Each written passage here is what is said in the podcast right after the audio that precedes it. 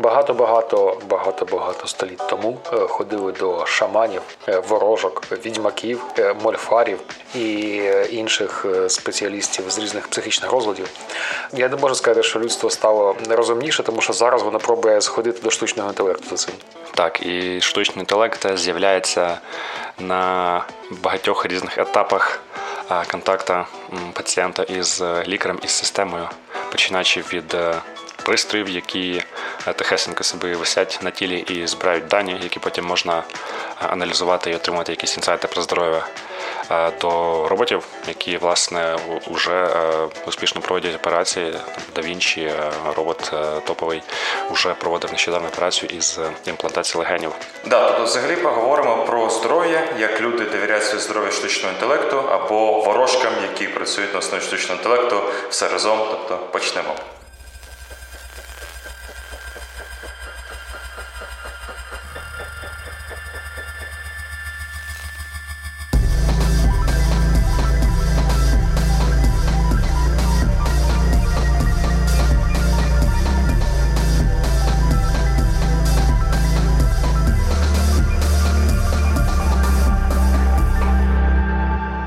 Вітаємо вас у подкасті «Проект Інтелект». З вами сьогодні я, Сергій Купрієнко. Я Андрій Бродецький. В попередніх епізодах за нами був Олександр Кутовий, але життя вносить свої корективи. У Саші зараз робочі зміни і переїзди, і тому до нас повертається... Штучний інтелект. Ми замінили Сашу штучним інтелектом, да. Так, до нас повертається один із батьківців подкасту, наш співведучий із першого сезону Олександр Гончар. Створений діпфейк. Насправді це все записано діпфейками і так далі, а я сиджу і чую. Олександр Гончар – провідний фахівець в галузі штучного інтелекту і партнер компанії Neurons Lab. А давайте поговоримо трошки про медтех, тому що ми сьогодні взагалі говоримо про... У нас був про це епізод, скоріш, про девайси, а сьогодні ми говоримо взагалі про те, що відбувається з штучним інтелектом в галузі, де він пробує нас діагностувати, лікувати і всячески допомагати нам ставати більш довгоживучими. Але це про технології. Як помінялися за цей час стосунки та відносини між лікарем та пацієнтом? Давайте запитаємо. Насправді, почнемо прямо з коментаря. У нас є кандидатка в доктора медичних наук, координаторка проєкту «Розвиток медичної освіти» Олена Ігнащук.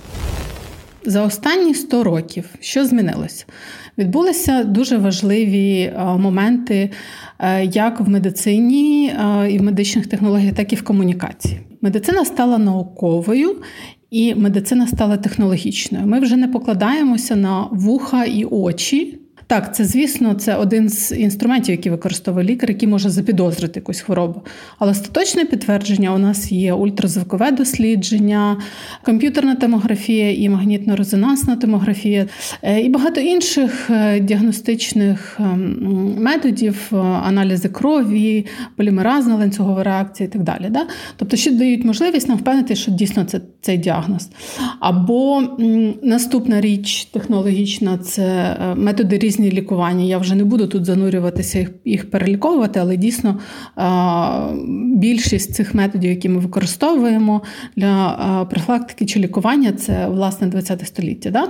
Тобто ми вже покладаємося на технологічні штуки. І ось цей патерналістичний підхід до комунікації, коли лікар вважався єдиним правильним джерелом інформації, якого беззаперечно слухали, він замінюється на партнерський підхід, коли пацієнт має право бути залученим в усі процеси, пов'язані з його здоров'ям, має доступ до цих даних діагностичних, і він покладається більше на результати цього дослідження, ніж на уяви лікаря. Да? Тобто нам важливо отримати результати досліджень для того, щоб впевнитися, що це саме цей діагноз, він не поставлений на умання. Те, що сказала Олена, це якраз те, що, наприклад, там вчений Пітер Аттіа називає медицина 2.0, де якась вже є наукова складова. Тобто є якийсь експеримент, відносно великі дані, може навіть 200-100 людей зібрались, щось подивилися. І ця штука класно працює, коли у нас, наприклад, є якісь там жорсткі ситуації, сильний біль, хтось в emergency, тоді дійсно потрібно, ось ці протоколи працюють дуже добре. Але ми все-таки дивимося в майбутнє, ми дивимося про якісь там довголіття, і ось тут починається медицина 3.0. Про персоналізацію, про те, що ці протоколи не завжди всім потрібні і кожному. Андрій, може, ти додаш трошки більше про це? Так, дуже цікава тема, тому що з двох сторін, і тепер з одного боку, краще ми розуміємо особливості кожного конкретного організму. До речі, ви проходили це генетичне тестування, коли там які в тебе схильності, вони проходили, ні? Модна штука, ну, була кілька років тому, мінімум. Я 2 рази купував, 2 рази туди плював пробірочку, 2 рази по різним причинам. Перший раз за ковід, другий раз за війни, я не зміг її доправити до лабораторій. Ага, там є цей нюанс, що треба цей біоматеріал там через океан слати в лабораторію в США. Ось, ну щось, якісь рекомендації цікаві тобі можуть дати, да? Як покращити своє харчування, на що звернути увагу, де можуть бути ризики. І, звісно, цікаво, як це все імплементується на більшнуковому рівні. А да, з іншого боку, це те, що можна девайси прям персонально під кожну людину адаптовувати.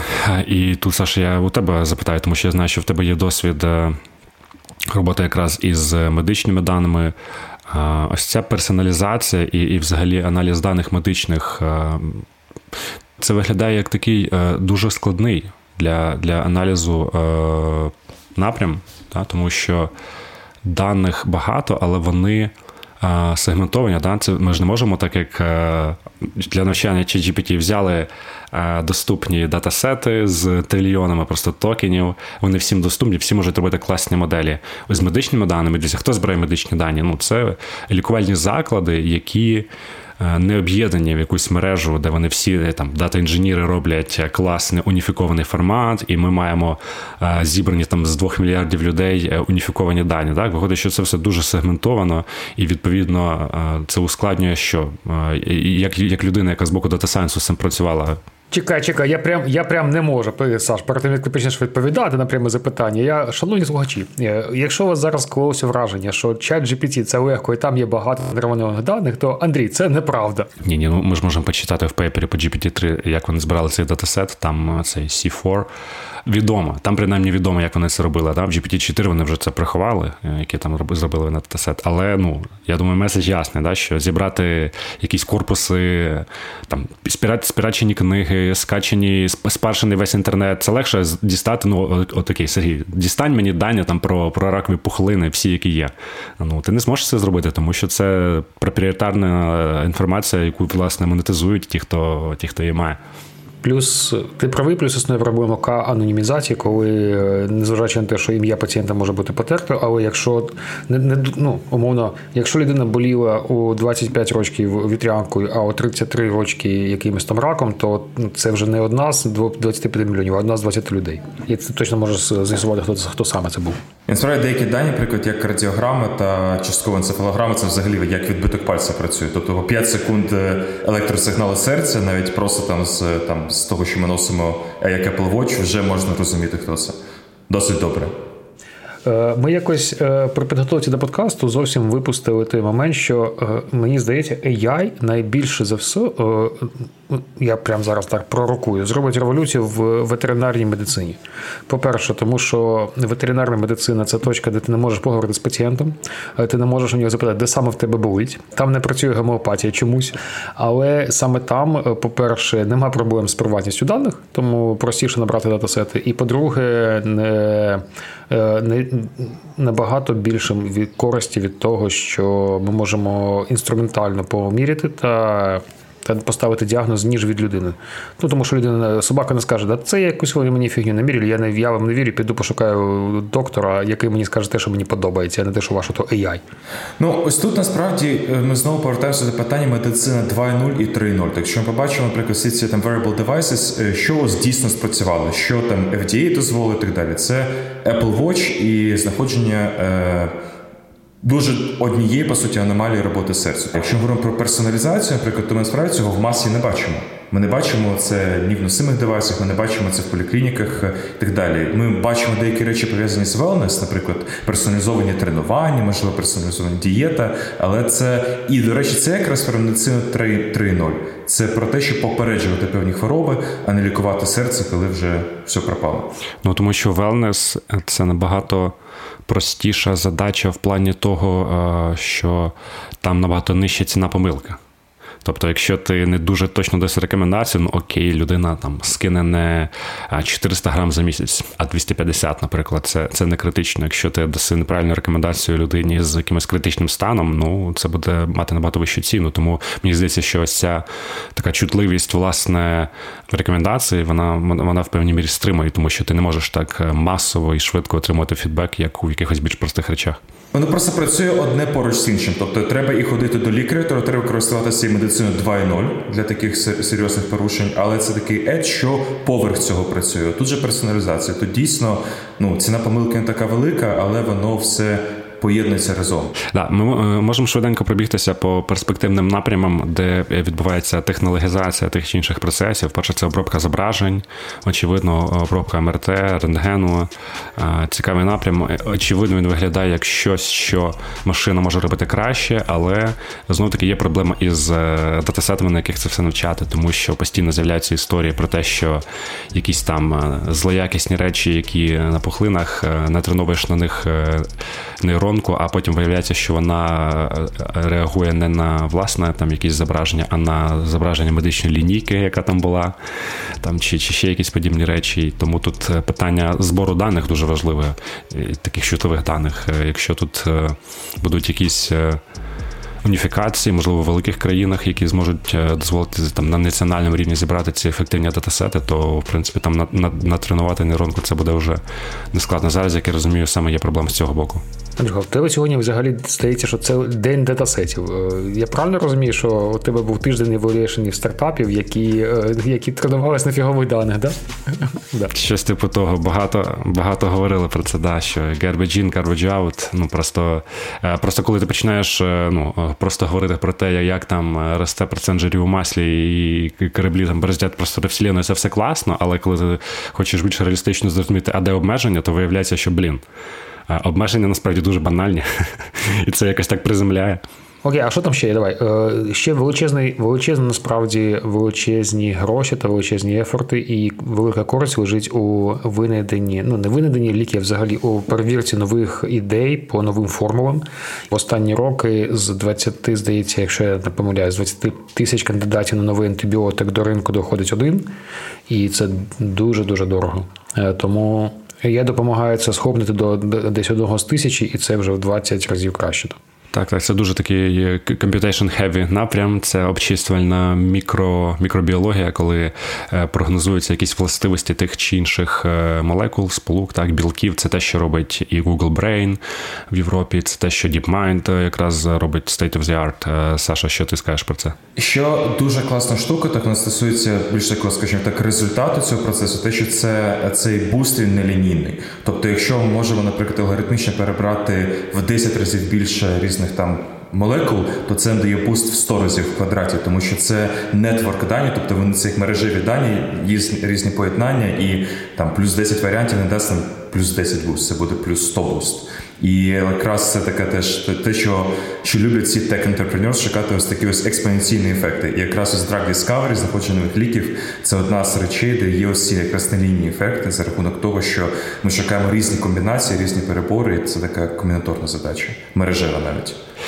Да, ще одна супермутна штука – це електронні медичні записи, все, що пов'язано з цими електронними медичними картками. Просто всі, хто до цього був дотичний в будь-якій країні, знають, яка це просто прірва неефективності, часу і так далі. Всі ці електронні системи управління даними медичними на рівні держави, штату, області і так далі.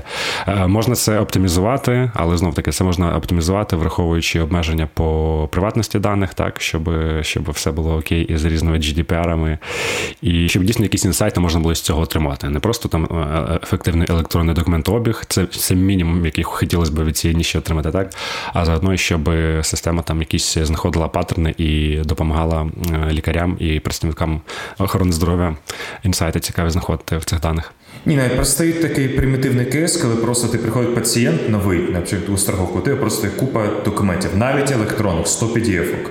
І як з них все-таки все зібрати і об'єднати саме в твій формат національний чи твої клініки і так далі. Це теж насправді така, може, не суперрозумна задача, але дуже потрібна, і тут вуаля штучний інтелект. А бачив нещодавно цікавий пейпер, що спробували давати фідбек пацієнтам за допомогою мовних моделей. Тобто, буквально там формулювання, типу, у вас те, ось вам те. І порівняли це, попросили оцінити. Якщо коротко, то мовні моделі краще дають комунікацію там, якусь професійну і емпатичну пацієнтам, ніж середній лікар. Очевидний напрям теж для оптимізації, що перед тим, як щось записувати в картку там, чи зачитувати діагноз, прогнати це через оптимізацію якогось MedGPT. Це дуже прикольна тема, взагалі про штучний інтелект в цілому для лікарів, як в будь-якому напрямку, де ми замінюємо людину якоюсь технологією, то ми зменшуємо суб'єктивну частку. А коли в тебе є пацієнт, якому хтось може недогледіти язву або пухлину, тому що у нього поганий день сьогодні і кава була не того сорту, то це може бути велика проблема. AI такого не зробить, у нього є свої байси, але очевидних косяків він не наробить. Але тут ще є інша сторона, ось це питання ось exploitation. Тобто ось те, що зараз говоримо, це експлуатація того, що працює дуже добре. Це певна комунікація, певна мова. І ось, Андрій, ти кажеш, що дійсно люди навіть хочуть бачити, їм більше подобається відповідь ChatGPT. А хто буде експериментувати? Хто буде пробувати робити інші методи комунікації, можливо, навіть більш ефективні? Тобто ось це теж така недогляджена проблема штучного інтелекту, що є дані, ми навчили, воно працює класно, і начебто все вирішили. Але ж насправді можуть бути ще інші шляхи. І ось, поки що це все-таки людина, скоріше, буде експериментувати з пацієнтами, помилятися в тому числі, але і, можливо, створити щось нове. І знов таки, ти говориш, Сергій, що модель може краще робити це, ніж людина. Якщо це ідеальна модель, якщо вона unbiased, ні, вона biased, вона точно буде помилятися, але на такому скелі, коли в нас працює там тисячі, мільйони лікарів, то у нас є шанс мало того, що підтягувати середній рівень, тому що ми знаємо, і по-друге, підтягувати самих лікарів, тобто залишати їм простір якраз для того, про що ти, Алекс, кажеш зараз. Для експериментувати, тобто бейзлайн буде вже якийсь більш рівний. І це дуже демократизація доступу до нормальної медицини, тому що, в принципі, у багатьох бідних країнах третього світу, класично візьмемо приклад там, африканських країн, тобто навіть людина неосвічена з доступом до моделі зможе робити діагностику набагато краще, ніж людина без доступу до цієї моделі, а інших опцій там просто нема. І це вже спасе багато життів. В чому проблема? Одна велика проблема всіх медичних стартапів і проєктів. Ми от в випуску про фінтех згадували, що придумати гарну ідею, звісно, можна. Питання, чи захочуть підключати тебе в supply chain хтось, хто вже в ньому сидить. Так? І з медициною така історія, що у всіх країнах абсолютно медичні системи забюрократизовані, зарегульовані. Там уже сидять свої стейкхолдери. В багатьох країнах, звісно, що там є приватна медицина, є якась публічна медицина, якийсь іншурнс там чи Obamacare, Medicare. І така виходить кілька гравців, та, що хтось хворий, хтось за це платить, а хтось виконує роботу. І така складна система, що щоб до неї підключитися, це треба не тільки технологію гарно зробити, а треба ще і якийсь біздев, GR, тобто ось багато чогось такого нетехнічного. Тим не менше, якісь інновації робляться. Чому? Мабуть, тому що все-таки в цьому є економічний аспект. Давайте про нього поговоримо. Навіщо нам лікувати людей? Навіщо нам витрачати купу грошей на те, щоб хтось був здоровішим? Колись для мене було великим відкриттям, що навіть покоління наших батьків несподівано для себе отримало плюс в середньому 10 років життя. Не тому, що ми всі молодці, а тому, що медицина і їжа, вона зовсім дуже поміняла за останні 20 років. Наше покоління отримало там плюс 10-15 років середнього життя, і наші діти будуть ще здоровіші. І, як підказує нам Люба, цитую, кожна дитина, народжена після 2000 року, має шанси у 80% не просто побачити своє 80-річчя, а ще й може трошки потанцювати на ньому. Тобто бути в доволі, може в обнімочку з Альцгеймером, а може до того моменту, я дуже сподіваюся і вірю, що вже ні. Але є нюанс. Витрати на охорону здоров'я, витрати на підтримання здоров'я цієї класної 80-річної людини, це вдвічі більше, ніж в 65 років. Що є проблемою для страхових компаній, для цих цинічних тварів, які хочуть, щоб всі раніше померли. А насправді проблема для всіх людей. Чим старіше ми стаємо, тим дорожче нам це обходиться. Хочеться з цим щось зробити. І особливо базуючись на історії, як переживала система охорони здоров'я пандемію ковіду, коли проблема була не в тому, що люди помирали, проблема була в тому, що все було забито, і люди, які не хворіли ковідом, не могли отримати нормальної допомоги. То зараз медицина рухається в напрямі, коли ми пробуємо працювати з... Ми, як людство, пробуємо тримати всіх максимально здоровими. Якщо ти палиш або там підбухуєш, то медстраховка тобі коштує в 2 рази дорожче, ніж коли ти прям ведеш ЗОЖ. І стимулювати людей вести максимально здоровий образ життя. А якщо ти вже там чимось захворів, то не ти в лікарню, а якось в хорошому сенсі, якось долікуватись вдома на амбулаторці. Весь світовий підхід до охорони здоров'я, він ґрунтується на тому, що да, це дорого, це не може бути дешево, але це має сенс економічний, тому що здорові люди краще для економіки, ніж хворі люди, очевидно, да? Тому що, давайте подумаємо, що здорові люди можуть. Вони можуть додавати цінність, вони можуть, по-перше, працювати, заробляти гроші, платити податки і споживати. І так вони більше споживають, да? Тому що вони в них більш насичене життя, більше попит створюють вони на товари і послуги, ніж хвора людина, яка обмежена, яка не користується там багатьма благами економіки. Тому, мабуть, це все має сенс, якщо навіть так не думати про якісь гуманістичні речі, да? Просто щоб краще це все крутилося, щоб донатому допомагали. І навіть скажу більше, це вже було все підраховано кілька років тому. Ресерчери в Лондоні, там і Оксфорд, і Лондон Бізнес Скул, вони підрахували, вони брали американські дані. І що якщо ми підвищуємо очікувану продовженість життя на 1 рік, це дасть буст в 38 трильйонів тодішніх доларів. А на 10 років – 367 трильйонів. Я думаю, що це глобальні цифри, не лише американські, скоріш за все. І вони таку ще роблять цікавий вивід про те, що це не лише про просто, що люди житимуть на 10 років довше. Це, власне, про якісне життя. Що ці люди житимуть і працюватимуть, платитимуть податки, куплятимуть інші сервіси, послуги і так далі. Тобто тут все це дуже економічно, вигідно і так далі. Тобто не лише гуманітарними цінностями. Тут дуже підтримує була історія декілька років тому, коли компанії почали звертати увагу на те, що бебі-бумерс, покоління 65-го, там 75-го приблизно цього року народження, вони контролюють приблизно більше половини сейвінгс, вони контролюють більше половину реального ринку споживання. А вся реклама в основному усіх там молодіжних модних брендів, вона на зовсім інший сегмент. І компанії почали, там починаючи з Nike, який почав використовувати у своїх рекламах. Там була історія з Sister Butter, здається, Madonna Butter. 87-річна учасниця Iron Man. Вона просто учасно добігла до кінця. І виявилося, що там вже є багато компаній, які працюють на цьому ринку, заробляють безумні гроші, просто тому, що всім іншим на них пофіг. А і цей сегмент буде тільки рости. І ось тут ми, до речі, приходимо знову ж таки до того поєднання ось медицина 2.0 і 3.0. Тому що таке ось стандарт медицина 2.0 – це те, що ми згадували сьогодні. Це, по суті, про як ковід, по суті, перезавантаження, тому що це важкі кейси. І просто ось у нас є великий об'єм пацієнтів, і просто система перезавантаження.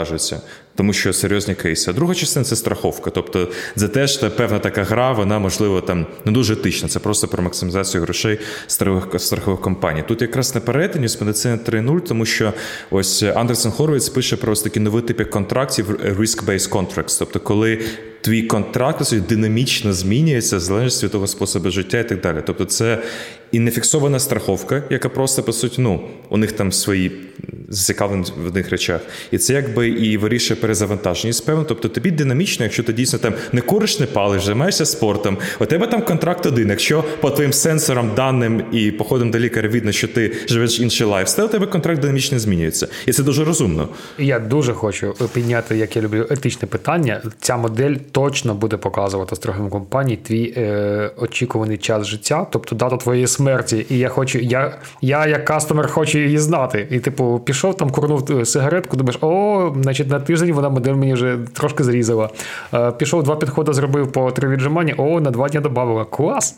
Слухайте, це дуже цікава тема. Я на додатковому курсі з мікроекономіки якраз це вивчала, там теорію контрактів і moral hazard, те, що називається. Дуже цікава ситуація, те, що ти Саша згадав, коли страховка, да? Тому що тут в мікроекономіці це називається асиметрична інформація. У тебе більше інформації про стан твого здоров'я, ніж у страхової компанії. Але коли вони починають засовувати тобі у всі місця датчики, щоб розуміти, можливо, навіть краще за тебе стан твого здоров'я, ця асиметрія вирівнюється. І вона невигідна для них, якщо ти приходиш і такого кота в мішку їм продаєш себе, да? Дайте мені страховку там, а потім виявляється, що вау, да в тебе там терміново треба операція, і вони чорт, ну от цей чувак нас обманув.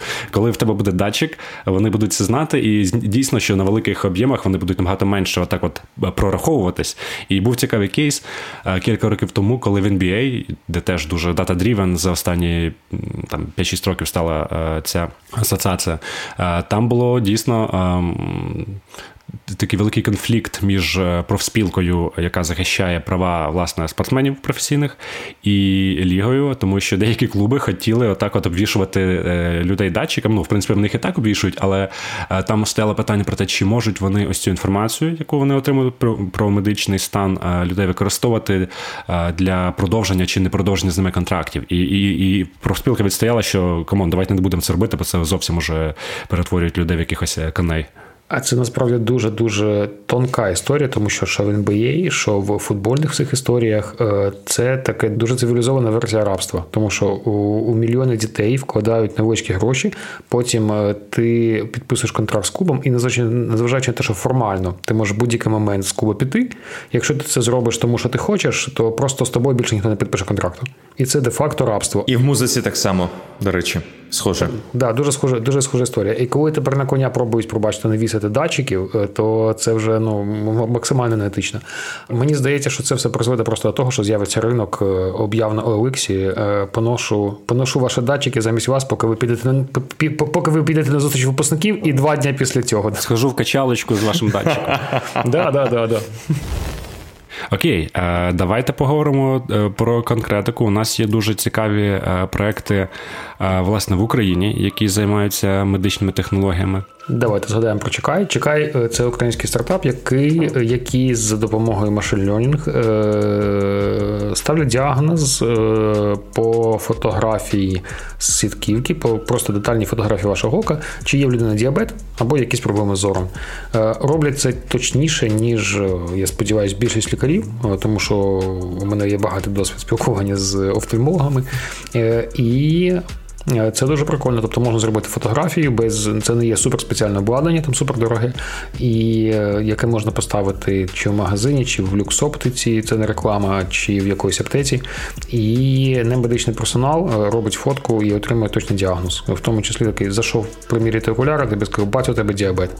Я спробував дослідити тему ментального здоров'я. Є в Україні цікаві команди, які роблять проекти в сфері mental health. Дехто використовує AI, дехто без AI, але з гарним продуктовим підходом теж робить корисні речі. Зокрема, є такий мобільний застосунок NUMO ADHD. Він допомагає людям, у яких є проблеми із дефіцитом уваги, власне, з цими проблемами справлятися. Він показує їм поради, засновані на когнітивно-поведінковій терапії. Там є ком'юніті, яке допомагають один одному з цими синдромами справлятися. І я поговорив із Віталієм Рожевським, співзасновником NUMO ADHD. Що він мені розповів? Що їх основна аудиторія – це жінки 25-35, які мають синдроми, українською це синдром дефіциту уваги. Так? Тобто, та гіперактивності. Та гіперактивності. Тобто людям важко пріоритизувати задачі, важко закінчувати ці задачі, справлятися з емоціями, інколи мають тривожність, інколи навіть депресія. Я окремо запитав про регуляцію, тому що все, що пов'язано з медичним сервісом, з якимись медичними порадами, якщо це крутиться на американських платформах чи на американську аудиторію, обов'язково там повинні бути певні дисклеймери, але у їх випадку це простіше, тому що вони не позиціонують себе як якийсь медичний продукт, це така ніша коучингу, типу, просто порада вам даємо. У них не дешевий продукт, це $16 на місяць. Ну, але давайте не забувати, що це розраховано на західну географію, на Північну Америку. Ось, ну, будуть там якісь варіанти із місячним і піврічним прайсингом. Я запитав Віталія про те, яка зараз динаміка цього ринку. Чи він зростає? Якщо зростає, то чому? Мені чомусь здавалося, що він зростає. Як люди витрачають гроші і скільки вони готові витрачати за такі сервіси? Про весь ринок я не можу казати. Я можу казати зі сторони синдрому дефіциту уваги і гіперактивності, в чому ми розбираємося досить добре. За останні 2 роки по Google Trends можна подивитися, кількість запитів подвоїлася. Люди дізнаються більше про ADHD та намагаються його вирішити, тому що соцмережі. Більше про це починають розказувати, я думаю, в інших mental health нішах так само.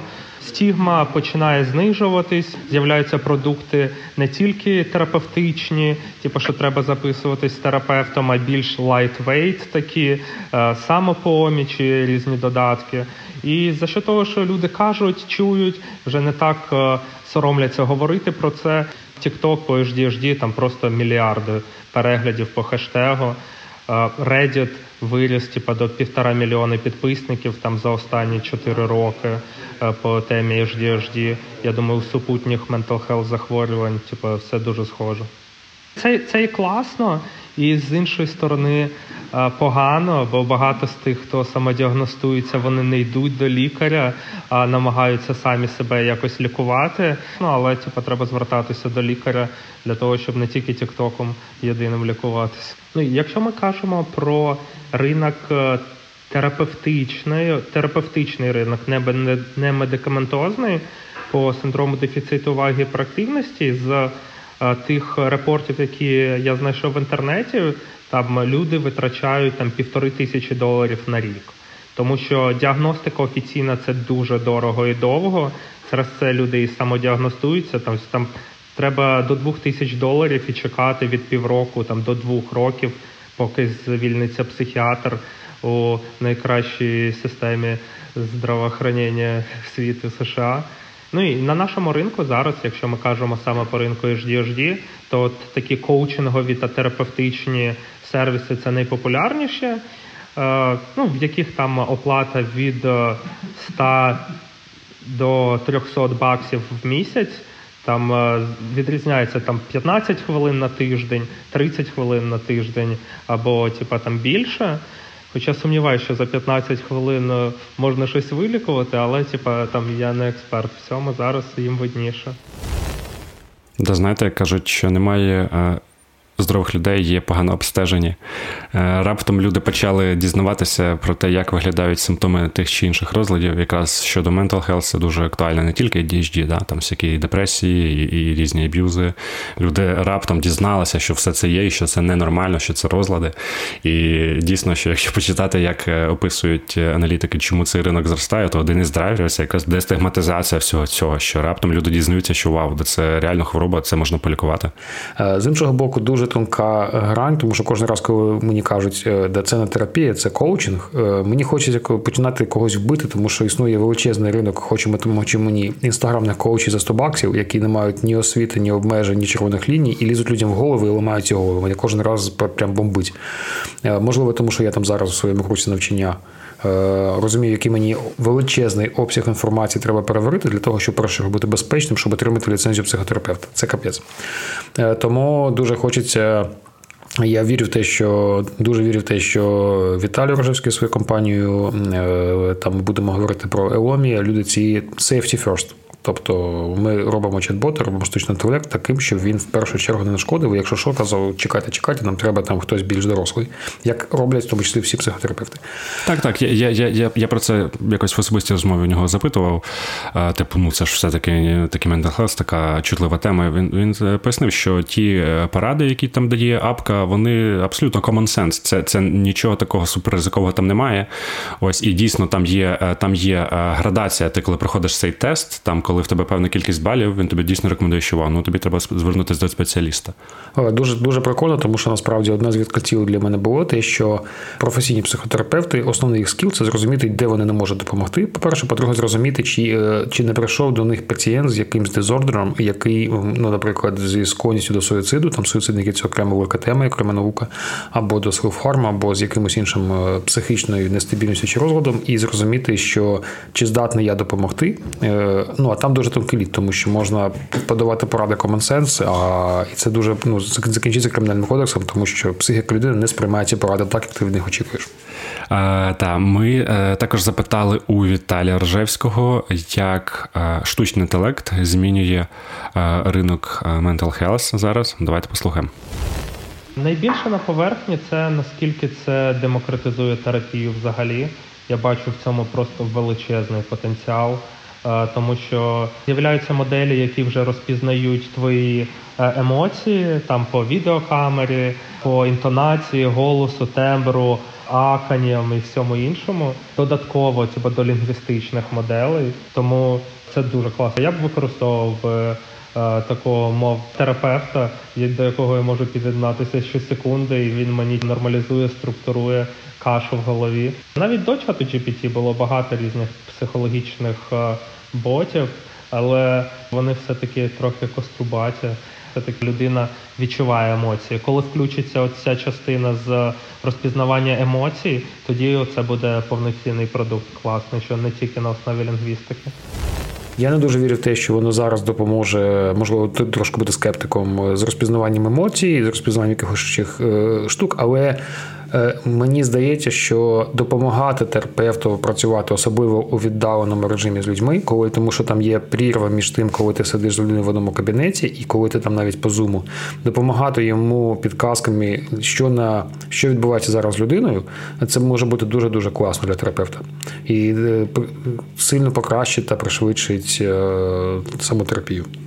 І якраз ось цей додаток Elomia Health, який ми згадували, він ось цікаво позиціонує себе як mental health чат-бот, тобто штучний інтелект, що імітує роботу, власне, з психотерапевтом.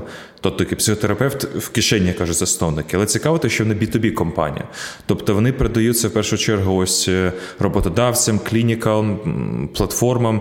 І вони роз'яснюють проблему, як на мене, таку навіть більш коучингову, таку продуктивності. Тобто люди кажуть, знову ж таки, питання, люди дивляться TikTok, бачать, кажуть, що у них ментальна проблема, там я хворію, не можу прийти на роботу, і роботодавець, власне, це від цього збитки. І ось за $30 на місяць, або там певну групову, там корпоративну підписку, $15 за працівника, вони це допомагають розв'язувати, і це, насправді, дешевше, ніж психотерапевт або коуч, і це ось така цікава штука. Це, начебто, бізнес-задача продуктивності, але тут коучинг чи психотерапія. Ще хочу акцентувати увагу на дуже цікавий момент в відносинах між терапевтом, коучем та людиною. Дуже, дуже висока ціна сесії призводить до того, що людина туди не йде, і дуже низька ціна сесії призводить до того, що людина нічого не робить. Тобто ціна сесії для людини має бути помітна для її рівнодоходів, для того, щоб це не було, тому що, як правило, психотерапія це не є щось приємне, і штуки, які ти з собою робиш в терапії, вони не є дуже приємними. І якщо ти за це не платиш, то це ще й не працює потім. У нас же буде дивитися, у нас буде доступ до медичної картки, правильно, до фінансової історії, то ми можемо назначати персоналізовану ціну кожному пацієнту. Ось і народили ідею стартапу, неетично, пов'язати всі фінтех-стартапи з ментал-хелс стартапами, зробити бридж між ними. Я поспілкувався також із Тарасом Погребняком, засновником стартапу Elomia. Давайте послухаємо його оцінку того, яку динаміку зараз має ринок додатків для психічного здоров'я. Мені здається, що умовно в популяції там є умовні 10% людей, у яких є потенціал до того, щоб мати якісь mental health історії і проблеми. І це, в популяції, природньо, і там будь-який рік, там будь-яка країна приблизно те саме. Щодо того, що попит росте, мені здається особисто, що він росте тільки в газетах. Умовно, медіа про це більше кажуть, така більш хайпова тема для них. Стосовно мобільних mental health додатків, то це прямо суперфіговий бізнес. По-перше, що мобільні додатки – це в цілому не дуже гарний бізнес через ATT, те, що там Apple зробили. Рекламні платформи вже не можуть тобі так класно знаходити аудиторію, як раніше. І Facebook менше знає про своїх користувачів, відповідно, там більше показує рандомну рекламу, і в тебе з твого бізнесу марджин стає менше. Є успішні гравці, там Calm, Headspace, ще декілька, якась ситуація не така, але в цьому не так, відповідно, типу, і так все було фігово, ще ITT зараз, і все стало ще гірше. От. Але це, типу, для всіх додатків. А окрема ще штука з mental health, що, ну, це як я розумію. Мені здається, що часто ти в mental health граєш на одному аукціоні з такими компаніями, як там Teladoc, BetterHelp, Talkspace. І в них LTV користувача там більше $1000.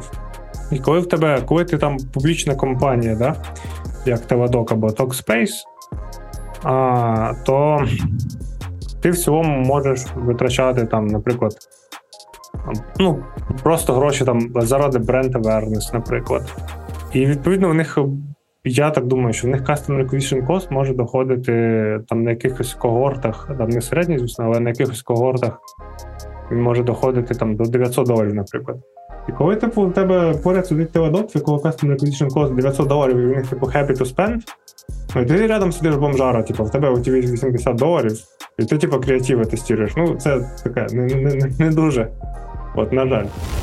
Да, слухайте, цікаво насправді, тому що мені чомусь, якраз тому, що я бачив ось ці успішні історії Calm, які я сам там щось спробував його тестити, там читав про нього новини, що там такі зірки записують, якісь медитації, ці хедспейси.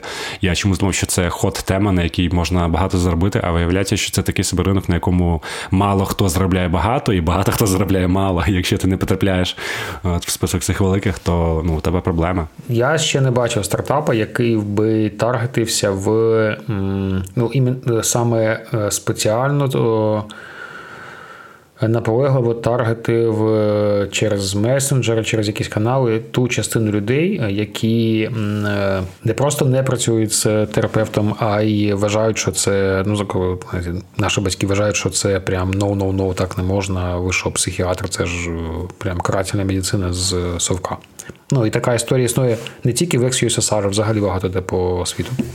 Ну, таких людей, мабуть, ти і не зможеш ніякими креативами спровокувати, це спробувати. Там далі ми говорили з Тарасом, він казав, що це насправді два різних ринки. Люди, які ходять до психотерапевта, і ті, які не ходять до психотерапевта. Але ті, хто навіть і не піде, ну, їх, мабуть, навіть і не розглядаєш ти як ринок. Хоча в них можуть бути дійсно якісь mental health issues. Да. Що ще цікаво розповів Тарас, це те, що сервіси психотерапії працюють, як і багато інших таких поведінкових додатків, на формування звички, вони розраховані, так, і якийсь невеликий відсоток, там, 2, від 2 до 10, да, залежить від того, наскільки у вас там все вилизано продуктово, сформує цю звичку, і буде у вас когорта користувачів, ну, а решта всі там буде, ваш churn rate відпадуть, врешті-решт. Але сервіс психотерапії така особливість, що тут теж я у нього уточнював, чи немає такого, що користувач, який вирішує свою проблему, перестає бути користувачем. Да? Ну, от як у Тіндері, коли хтось щось серйозне шукає, там одружився і все, нафіг треба той Тіндер.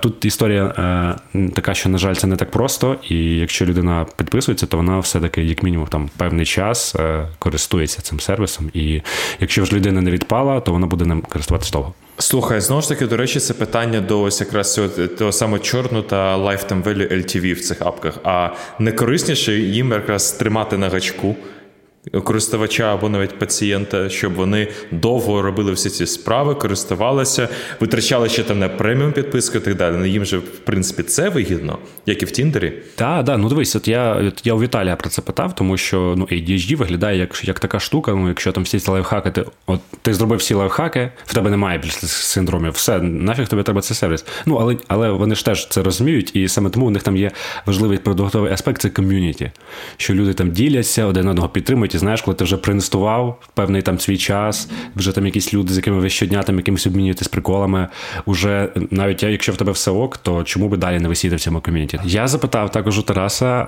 про те, наскільки ці досягнення у мовних моделях, які буквально кожного тижня виходять якісь нові, там після GPT-4 вже були нові, наскільки це для них загроза, так? Тому що я читав багато таких історій, що команди роками тренували свої моделі, їх там доводили до якогось класного стану, говорили, у нас state of the art, а потім бум, виходить, наприклад, GPT-4, і вони їх закривають, тому що GPT-3 із коробки вже робить це все краще, ніж те, що вони там файнтюнили роками, і їх проприєтарна технологія просто вже не потрібна. Ось, власне, про це я і запитав Тараса, і він розповів, що вони доробили те, що ChatGPT, це RHLF, та Reinforcement Human Feedback, і в них психотерапевти сиділи і оцінювали відповіді, і таким чином вони там унікально цей файн-тюнінг цей зробили. І з рахунок цього на певних бенчмарках, там я не точно на яких, воно працює краще, ніж навіть GPT-4. І він вважає, що у них там є цей дефенсибіліті, що це повторити буде дуже складно. Вони ще це зробили недорого, тому що вони скористались, я так розумію, послугами українських психотерапевтів, але ходу англомовних. І відповідно, щоб це повторити там це до навчання на унікальному датасеті, який вони теж збирали, тому що вони тривалий час, у них це був B2C-продукт, вони там збирали відповіді, потім ще донавчили на унікальному своєму датасеті. Типу, щоб це повторити, це буде доволі дорого, якщо це робити в географії якійсь західній. Поки що так. І потім кажуть, що штучний інтелект забирає роботу. Як на мене, виходить навіть навпаки. Дає роботи ще більше, іншої роботи, і не факт, що навіть більш там простої. Так, тут питання в тому, як це все розподіляється. Нові вакансії, які виникають, і ті, які стають неактуальними. Проблема в тому, що це все глобально. Якщо подивитись, то як і всі, як плюси глобалізації розподіляються нерівномірно, і більше бенефітів йдуть в багаті вже країни, так і мінуси, і всі ці негативні екстерналії падають на якраз ті країни, які ще розвиваються.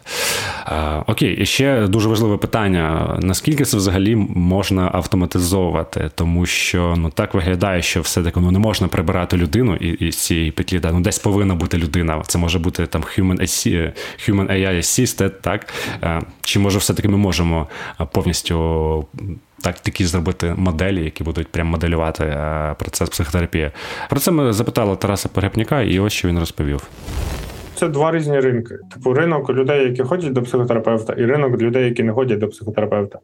Виходить, що якщо прям по-хорошому розібратися, то на ринку людей, які не ходять до психотерапевта, психотерапевт – це не твій конкурент. Це там твій умовний партнер, якому ти можеш покращити його ретеншн, якщо ти будеш допомагати його пацієнтам більше. Ми з людьми не конкуруємо, і більше того, ми не думаємо, що взагалі нам коли-небудь потрібно буде конкурувати з людьми, бо психотерапевтів не так багато, навіть в Штатах, а та й в інших країнах. Там є штати, в яких, умовно, там декілька психотерапевтів на дуже велику кількість населення. Або ще кращий приклад – це UK. От UK – це прям бомба. Там бувають вейтінг-лісти на психотерапію 6 місяців. І що з ними конкурувати?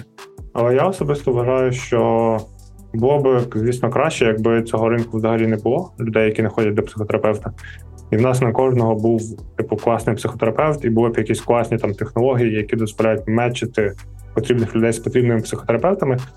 Є такий сервіс американський, от Meruh Health, здається. І в середньому 2,5 спеціалістів потрібно змінити, щоб знайти того, який для тебе спрацює. Тобто, якби було достатньо, я би краще обрав замість того, щоб робити AI, який імітує психотерапевта, я би обрав там сервіс, який мечить тебе з класним психотерапевтом, але ж психотерапевтів мало. Так, в принципі, багато про що поговорили класного, що у нас тут психотерапія, і медичні девайси, і все дуже добре, і класно, і особливо для розвиненого світу так взагалі дуже класно. А давайте поговоримо трохи про якісь у нас такі небезпеки, ось прям типові, що там штучний інтелект там прямо помиляється, тобто неправильно інтерпретує якісь там медичні знімки, чи прямо реально рекомендує людям, які там психічно сенситивні, якісь там дуже сильно забарвлені речі, що їх травмує. Взагалі 80% лікарів вважають ці технології корисними, що це добре. Але ось є такий тезис, окрім тезису про очевидні помилки, це тезис про дегуманізацію медицини, що технології дегуманізують медицину. І ми спитали кандидатку медичних наук Олену Ігнащук, чи становить штучний інтелект загрозу медицині та людям з цієї точки зору. Давайте послухаємо. Коли винайшли першу вакцину, це було в 1796 рік, Едвард Дженнер винайшов вакцину від натуральної віспи. Він запропонував щепити коров'ячу віспу людям. Таким чином у них виникав імунітет, і вони не хворіли натуральну віспу. Так люди настільки боялися, вони тікали, ховалися від цієї вакцинації. Вони боялися, що в них виростуть хвости, роги, копита. Навіть королеві Великобританії довелося щепитися прилюдно, щоб показати, що вона не боїться і що це безпечний метод. Тому, звісно, всього нового бояться, і це така, напевно, природній захист людини від чогось незнаного. Тому такі побоювання в суспільстві є. Якщо говорити суто про мою суб'єктивну думку, не базуючись ні на яких дослідженнях, я вважаю, що це дуже помічне. Будь-які технології, які допомагають діагностувати хвороби на ранніх етапах, сприяти тому, щоб пацієнти вели здоровий спосіб життя або не пропускали прийом ліків, або дозування ліків було надзвичайно точним, або під час маніпуляції, інвазії або хірургічні втручання були найменш травматичними, дякуючи тому, що штучний інтелект дозволяє зробити це надзвичайно прицільно і надзвичайно точно. Це все йде на користь. І зашкодити ніяким чином не може, а навпаки сприятиме прогресу і сприятиме тому, що ми можемо боротися з більшою кількістю хвороб. Мені дуже сподобався комент про публічну вакцинацію, це просто топ. Як 300 років тому була публічна вакцинація, так і зараз. Щоб показати, що це не 5G-чіпи. Абсолютно. І ще насправді дякую, тому що це прям інсайт для мене. Ми ніяк не зачепили тему дозування, але так як внезапно в 2023 році метаболізм людини це все ще здоровенний чорний ящик, в якому ми дуже мало розуміємо, то і саме тому різні ліки на різних людей по-різному то, базуючись на твоїй історії хвороби, історії прийняття різних медикаментів, персоналізоване дозування та персоналізований підбір, він може прям дуже сильно допомогти. Ну, тут ще такий нюанс пов'язаний із імплементацією всього цього healthcare, що чому саме такий результат видає система? От питання до explainability. Тому що коли ціна помилки низька, та, ну там, щось там в додатку з лайфстайла якась порада. Ну, не так важливо там, щоб була суперточна порада. Але якщо, наприклад, питання, вам треба робити операцію чи не треба, і ну, це можна прям сформулювати там якусь поведінкову задачу, що треба. Алгоритм каже, що треба, але з ймовірністю 20% він помиляється. Ви готові на операцію йти? Та, от як людям довіряти? А як ти людям довіряєш? Людина тобі що скаже? Той доктор що скаже? Треба робити операцію, тому що я 20 років тому в універі, ось в мене був курс, і там ось тому потрібно. Всі нас так вчили, ось тому потрібно. Ну, мені здається, що не просто так. Зараз в AI Act там вписують вимоги до explainability, щоб це можна було хоча б якось там пояснити, тому що є дійсно деякі сфери, де це треба пояснювати. Та? Ми в випуску по фінтех говорили, що чому люди не дали кредит? Треба пояснити. І ось тут, до речі, штучний інтелект може бути навіть кращим, ніж люди. Тому що люди, насправді, ми ж наше багато нашого інтелекту, вона така, ну не те, щоб інтуїтивна, але немає прямої або ну базі немає прямої зв'язковості, cause-effect, причинно-наслідкового зв'язку. Тобто, а штучний інтелект, ну, якщо над цим попрацювати, можеш чітко сказати, я відповідаю, що треба робити операцію, тому що це був мої вхідні дані, і це те, на чому я навчився, і це буде таке більш механістичне, навіть більш прозоре. Навіть якщо буде помилятися алгоритм, це буде прозора і зрозуміла помилка. Якщо лікар помиляється, ну тут як лікар пояснить, чому я помилився? Да, дійсно, якщо його зробити explainable, щоб він міг там заглянути в свої ці леєри і сказати, що ось це актувалося, це ось це такий паттерн, от тому так, то дійсно тоді це може бути імплементовано і не суперечити всім цим AI-актам, які будуть в наступні роки впроваджуватись. Окей, що почитати? Колеги, що почитати? Я буду першим, я, як завжди, якийсь чіт зроблю тут. Скажу вам, не що почитати, тому що мені здається, що вже рекомендував в якомусь із випусків, пов'язаному з медициною, Bad Blood про Теранос. І натомість вам для різноманітності, знаючи, що ну, прочитати книжку це треба багато годин, подивитись фільм Алекса Гібні, називається The Inventor, власне, про цю ж історію. про Теранос, яка продовжується, там якісь новини про цю Елізабет потрапляють періодично, там то історія ця розвивається, але фільм вийшов у 19-му році, мені просто подобається всі документалки Алекса Гібні, він якісно робить, і подивіться, ця історія, якщо хто раптом ще є, хто не чув про Теранос, дуже харизматична фаундерка, яка нібито придумала, як робити суперефективну діагностику з краплі крові, десь назбирала грошей на це все, дуже серйозних людей підключила в борт, але врешті-решт виявилося, що вона просто водила всіх за носа, технологія не працювала, і спойлер, вона зараз, якщо не помиляюсь, у в'язниці. Я хочу порадити книгу Ліндсі Гібсон, яка називається «Дорослі діти емоційно незрілих батьків». Якщо ви не читали, обов'язково почитайте, особливо для нашого покоління, яке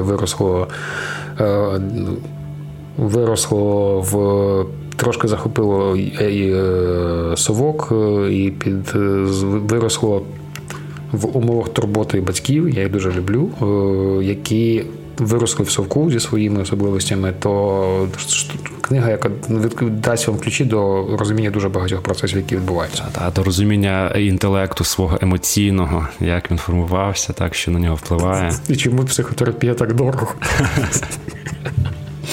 І заплакали. Зі своєї сторони додам дві штуки, дві-три, які можна послухати, почитати. Перше, це таки, може, трошки попсова, але це дійсно про таку, можна сказати, суть медицини 3.0. Тобто, якщо ви не слухаєте Ендрю Хубермана, значить, до нього може дуже по-різному відноситися, багато мемчиків є про його контент. Але те, що його контент якраз ось про суть цієї такої оптимізації, інколи там здається, що такою тупою оптимізація, але ось коли ти вже здорова людина, і як ти собі додаєш там 2-3 роки більш правильного життя. Ось Ендрю Хуберман – це один, і Пітер Аттіа. Він менш відомий, і, власне, тому що він більш такий медичний дядька. В нього теж багато цього контенту про ось медицину 1.0, 2.0 і 3.0. Це з точки зору ось розуміння, куди це все йде. А другий ресурс – це, мені вже подобається блог від Андріссен Горовіц. У них є прям розділ «Biotech», і там багато є про бізнес-моделі. Це value-based care, як запускати ці стартапи, тобто подивитися трошки, як думають фаундери, як вони думають, власне, про бізнес. Healthcare, і там, звичайно, data, AI, усюди останні кілька років, тому я порадив почитати, послухати ось це. Да, мені здається, що всі люди діляться на дві категорії. Ті, хто ще не думає про лонгівіті, і ті, хто ще думає про лонгівіті. Да, як цей чувак, про якого всі писали недавно, який там тратить страшні гроші. Топовий чувак. Я на нього підписався. І прикольний. Зараз з'ясується, що Саші насправді 65, і просто так. Так і я. Тому, коли ти кажеш про совок, я такий... Він просто біохакнув і рік за два, я просто розумієш. Такі є. На цьому ми з вами прощаємось. До наступного епізоду. Побачимось. Проект «Інтелект» виходить за підтримки команди «Сквот». Над епізодом працювали Андрій Бродецький, Сергій Купрієнко та я, Олександр Гончар, звукорежисер Андрій Іздрик, журналістка Діана Сяркі та продюсери Любов Якимчук і Кирило Безкоровей.